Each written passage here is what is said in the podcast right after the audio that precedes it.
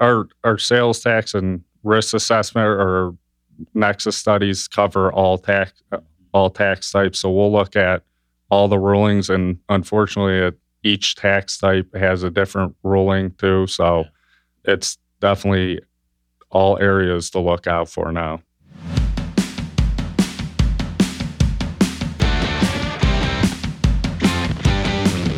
From Rea and Associates Studio, this is Unsuitable, a management financial services podcast for entrepreneurs, tenured business leaders, and others who are ready to look beyond the suit and tie culture for meaningful, measurable results.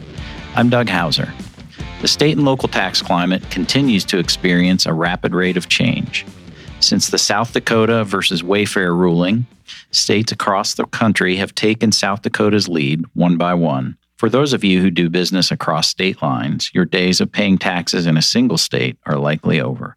Welcome to the new way of doing business.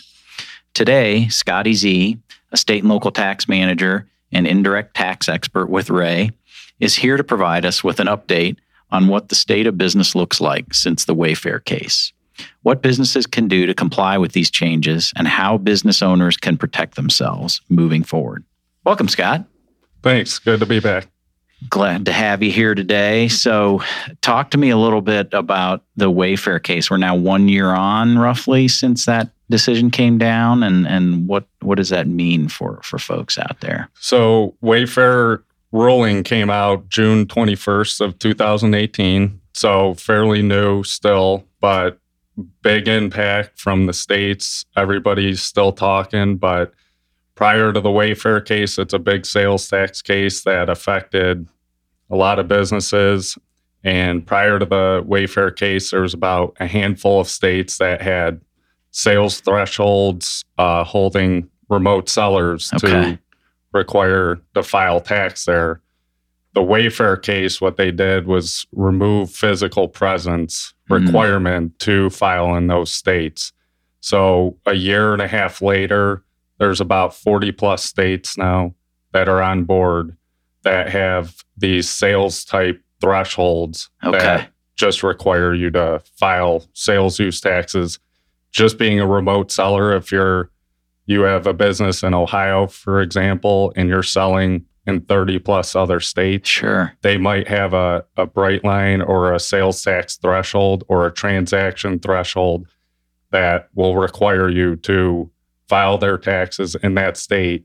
And then on top of that, that state's going to require you to file state income taxes, okay. other taxes types. And so it, it affects all types of organizations, companies, industries, anything. So anybody thinking about selling outside your home state, there's other implications to think about okay. other than prior to the Wayfair ruling. And and now I hear this concept about nexus. So uh, if I'm a, a company and say I have a, a couple of crews of people, maybe I, I send and and they're going to go take care of a customer uh, in Indiana or, or Kentucky or somewhere. And beyond the the revenue threshold, what what should I be aware of in terms of establishing the so-called nexus in, in another state? So Nexus is basically just the, a business connection enough with that state to require you to file their state taxes. You make a presence in that state. So the Wayfair ruling, it does add another layer to the Nexus and removes the physical presence requirement. It doesn't eliminate it. So if you had physical presence, you're sending employees into other states, Connecticut, wherever, they may have that physical presence still. So if you had physical presence prior to the Wayfair ruling, you would still be required to file back till then. Gotcha. But if you're just selling remotely from Ohio, say, or your sure. home state, and you're just selling and nothing else is going on, this Wayfair would affect you to that Wayfair ruling or whenever the state's effective date is. Sure. Now, you, you mentioned this this concept uh, uh, prior to, to us coming on air about Autogration. Uh, talk to me a little bit about that automation plus integration. So, kind of a mashup there. What what what is that? It's a little uh, SALT term we came up with. It's uh, it's implementation of client software, their existing software sometimes works, sometimes they get too big. And this Wayfair is impacting a lot that they're requiring to file in 30 plus states. And the software they use is just simply not user friendly Okay. or it doesn't doesn't do the right work. Okay. So we shop around. We have a preferred uh, software that we use for bigger clients or more states, but there's different softwares out there that could automate the process. Okay. We could implement it, butt it up to their existing software, and then ongoing compliance because that's the biggest issue Sure. for these clients is how are we going to file 50 states Right. How are we going to keep? How are we going to keep track couldn't of even it all? I couldn't even deal with one state right. alone. So this software will help you automate the process. We'll implement it. Uh, once it's set up properly, where we come in is we set up their processes properly and implement it into their current system or get a new system. And then uh, going forward, it could track your taxable sales versus exempt sales. It could retain exemption certificates. So once you make a sale, you have that exemption certificate on file. That sale will be exempt to that customer. Okay. So it's just easing or more efficient for these clients that are all of a sudden having to file in 30 states. Sure. So So the idea is we from from a team perspective, we try to come in and, and provide a sort of a risk assessment up front and then help them implement the right processes and procedures so that we're not, you know, in essence living there. In other words, they can do this going forward and, and comply with the, the different rules and regulations. Correct? exactly. Sometimes we uh we we do bear uh, we do bring the bad news up front. We tell them where they have Nexus. You don't just have Nexus in your home state. You have Nexus in 20 plus states. Then next we tell them how much your exposure is, and then our next phase is is how how can we fix this? These are the options to fix.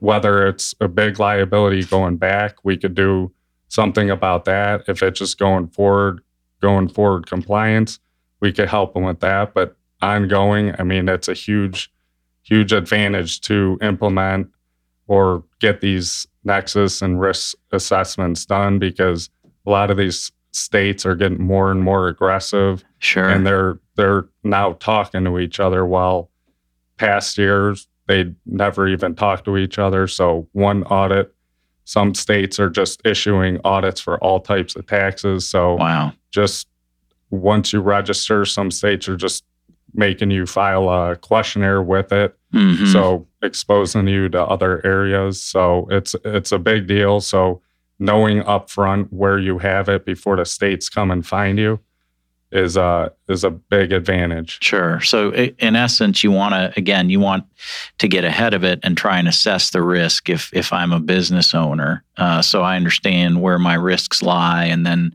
then try to address that, you know, proactively rather than reactively, as you as you suggested. absolutely so sometimes unfortunately it has to do retroactively but Right. We're trying to push you know clients to get these up front. Maybe we don't find much and you're at ease then going forward.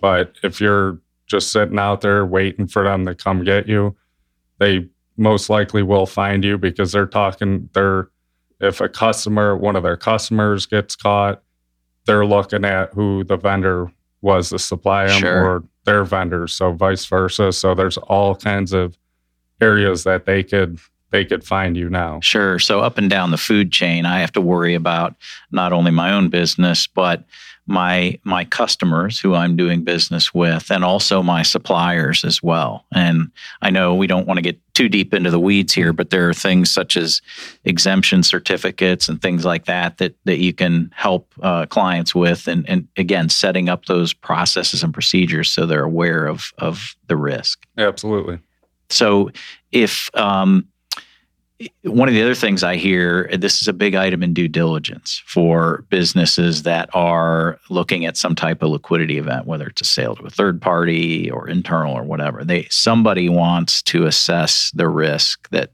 the state and local tax um, uh, might might have. So is that is that a big part of what what you guys do as well? It's, it's a lot of we we warn clients if you're looking to sell because a lot of our initial meetings they'll they'll say you know we're we're thinking about selling in a couple years we'll Right. we'll deal with it then but little do they know that sales tax follows whoever purchases it so you're not getting rid of that liability so doing the due diligence up front you're going to get a better cost or a better sale price on your business Sure. because you did that and you don't have any lagging liabilities out there. The other side is going to be doing the same thing on your company. The one they're purchasing, they're going to want to know is there any risk to buying this company? It's going to drive the sales price down Right. if there's a bunch of liabilities out there or the sale might not go through. So I think if you you're thinking about selling, think getting at least a Nexus risk assessment, just knowing what you have out there, what the exposure is, Right. would be an advantage too. Yeah, again, as part of that that due diligence process, at least knowing where your risk is, and you can then choose to make a business decision, right, in, in terms of how you deal with it. But punting it down the road and leaving it undefined, because I've heard that some business owners just say, "Well, you know, I'm not going to worry about it. I'll, I'll worry about it if I get caught." Um, you know, when you when you go to do some type of transition with your business, that is not going to fly. Somebody's going to want to define that risk, right?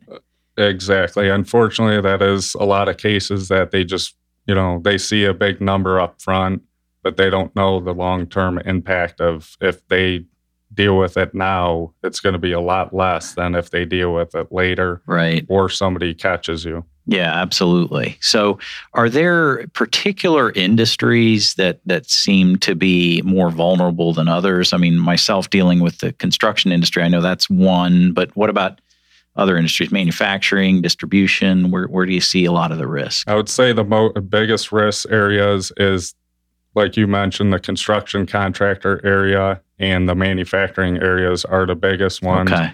Obviously, every industry does still have those areas, but the most exposure is those two areas just because they're buying such volume of materials, using it in a variety of ways. And sometimes, for example, manufacturers think, well, there's a manufacturing exemption. Don't we qualify for everything in there? And same thing for construction. Oh, we're doing or oil and gas. We're doing oil and gas, but we're just buying like a coffee table to, or an office trailer. So those things aren't exempt, and manufacturers think everything they purchase, whether it's whatever Sure. they they purchase, is exempt. So that's the biggest area is just knowing what what actually qualifies for these exemptions. Sure. So so it's it goes beyond really just thinking about your own business. It's it's all about all the tentacles that you have within your business and where they touch and who they touch and all those kinds of things. It can go as far as even where you source your your materials, for example. Is that true? Yeah, sourcing is a big issue because um, just in Ohio alone, they have three different sourcing methods based on if you're selling just TPP, if you're selling services, or if you're selling a combination of both. They have different sourcing methods. A lot of companies just say, "Oh, we're we're going to do destination sourcing all our sales," and they get caught in a state that doesn't have destination sale.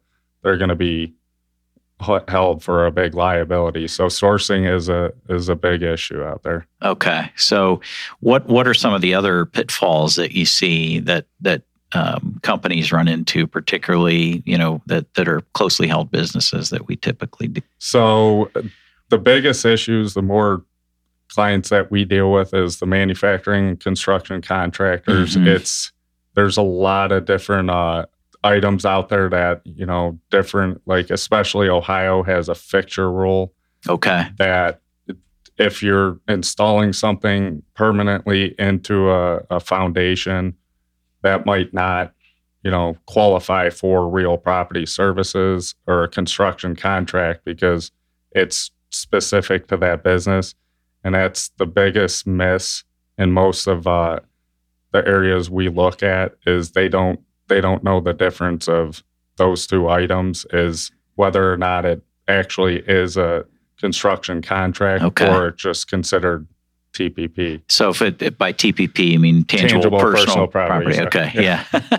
so yeah, having those definitions, you know, uh, very well defined and understood. If I'm a company, that that's where we can again help assess the risk and make sure that they're consistent in how they treat and apply things across their business. Yeah, and I think I think there's just several questions to ask yourselves as a business owner is where where do I send my employees? What type of customers do I sell to? What suppliers do I buy from? What materials do I buy from?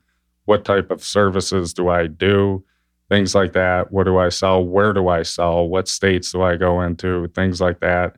Any question, most of those, if you answer yes, like if you sell out of state, do you sell out of state? Yes, you probably have exposure. there. Yeah. So any question you have, answer yes to, you most likely have something to look at. Right. Not saying you necessarily have a liability, but it's it's a concern that you should be looking at just to make sure that Right. there's nothing there. And that's where our uh, you're obviously a, a big part of our state and local tax group, and you guys will just come in and, and do that initial assessment for people and, and help them understand. Okay, here's here's where we see risk.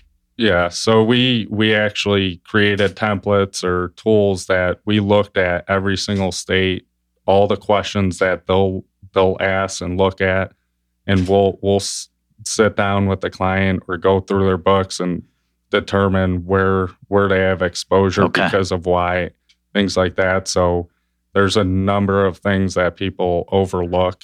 Just for example, trade shows. If you're just attending trade show one day in a state, Wow. sometimes could trigger Yeah. that nexus. Right.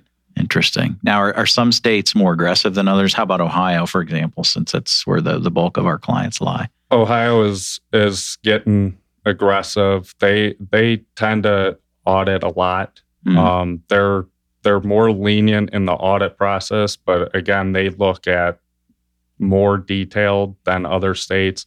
Other states are more aggressive than Ohio, PA, New York, California, Louisiana, things like that. But Ohio definitely is a area that's picking up their aggressiveness. Unfortunately, or fortunately, sometimes is the state has limited resources Sure. to audit. So that's why we're trying to get in before these states come looking for our business or our clients. So yeah. there's there's a number of uh, areas to look out for. And, and that way the, the client is prepared and, and all that. Again, they want to know where, where their, their risk is. If they're more prepared like that, then uh, they're in much better shape, obviously, than if they're coming in after the fact help. You know, Exactly. screaming help. That's Exactly. never good. You know, lack of planning is is not not a good thing in this Right. case for sure. Right. So, talk to me a little bit about. You know, I, I, I, we don't have a ton of clients that that are you know solely online type of businesses, but a lot of them have a presence online. You know, maybe they sell excess material or or you know they they'll kind of get rid of some of their uh, you know scrap or do things like that i mean is that the kind of thing that that they also have to look out for that can lead to exposures in in other areas Absolutely, that's the biggest question we get. Well, we'll just tear down our you know brick and mortar store and we'll just sell online. That may have worked in the past prior to that Wayfair ruling. Oh, that's why a lot of got gotten into that game online. They're going to sell across the you know all 50 Mhm. states. Just have a home spot in Ohio and just file there.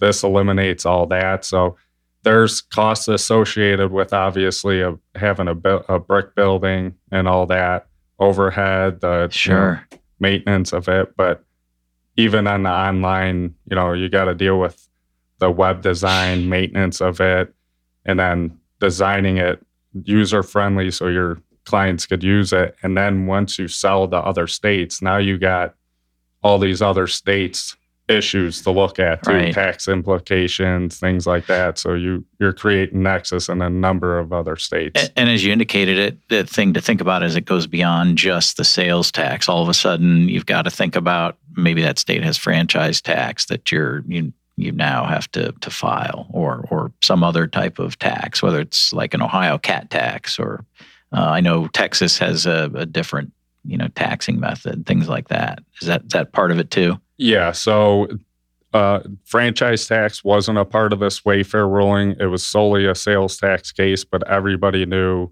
that the states are like, well, they're getting sales tax. We- Right. We, want our piece too. Sure. So we're seeing slowly and slowly that these states are coming out with amended franchise tax rules that are similar to the sales tax thresholds, or some states already have that bright line uh, tax nexus that Right. for income tax. So they're moving towards that. There's probably a handful of states that came on board since the Wayfair ruling for franchise tax as well. So the other taxes are following. Sure. Sales tax obviously was the leading factor in this case, but it's going to affect businesses for other types of taxes as well. Yeah, good good to know. And ultimately, best practice is to to have someone like you or our team obviously do do that risk assessment. I mean, that's if I'm a business owner, that's what I'd want to know, right? Where's where's my risk? Yeah, and it, our our sales tax and risk assessment or nexus studies cover all tax Mhm. all tax types. So we'll look at all the rulings, and unfortunately, it, each tax type has a different ruling too. So Yeah, um, it's definitely all areas to look out for now. A lot to keep track of. That's Right, that's why we have a lot of experts, right? right. Well, that's good. Well, uh, I appreciate it, Scott. That's uh, that's great information. And uh, if I'm a business owner, I I surely want to talk to Scott and and the team to figure out where where I stand. So, um, if you want more business tips and insight, or to hear previous episodes of Unsuitable, visit our podcast page at www.reacpa.com/podcast. Thanks for listening to this week's show. You can subscribe to Unsuitable on iTunes or wherever you like to get your podcasts, including YouTube. And while you're there, leave us a review. I'm Doug Hauser. Join us next week for another unsuitable interview from an industry professional. The views expressed on Unsuitable on Rea Radio are our own and do not necessarily reflect the views of Rea and Associates. The podcast is for informational and educational purposes only and is not intended to replace the professional advice you would receive elsewhere. Consult with a trusted advisor about your unique situation so they can expertly guide you to the best solution for your specific circumstance.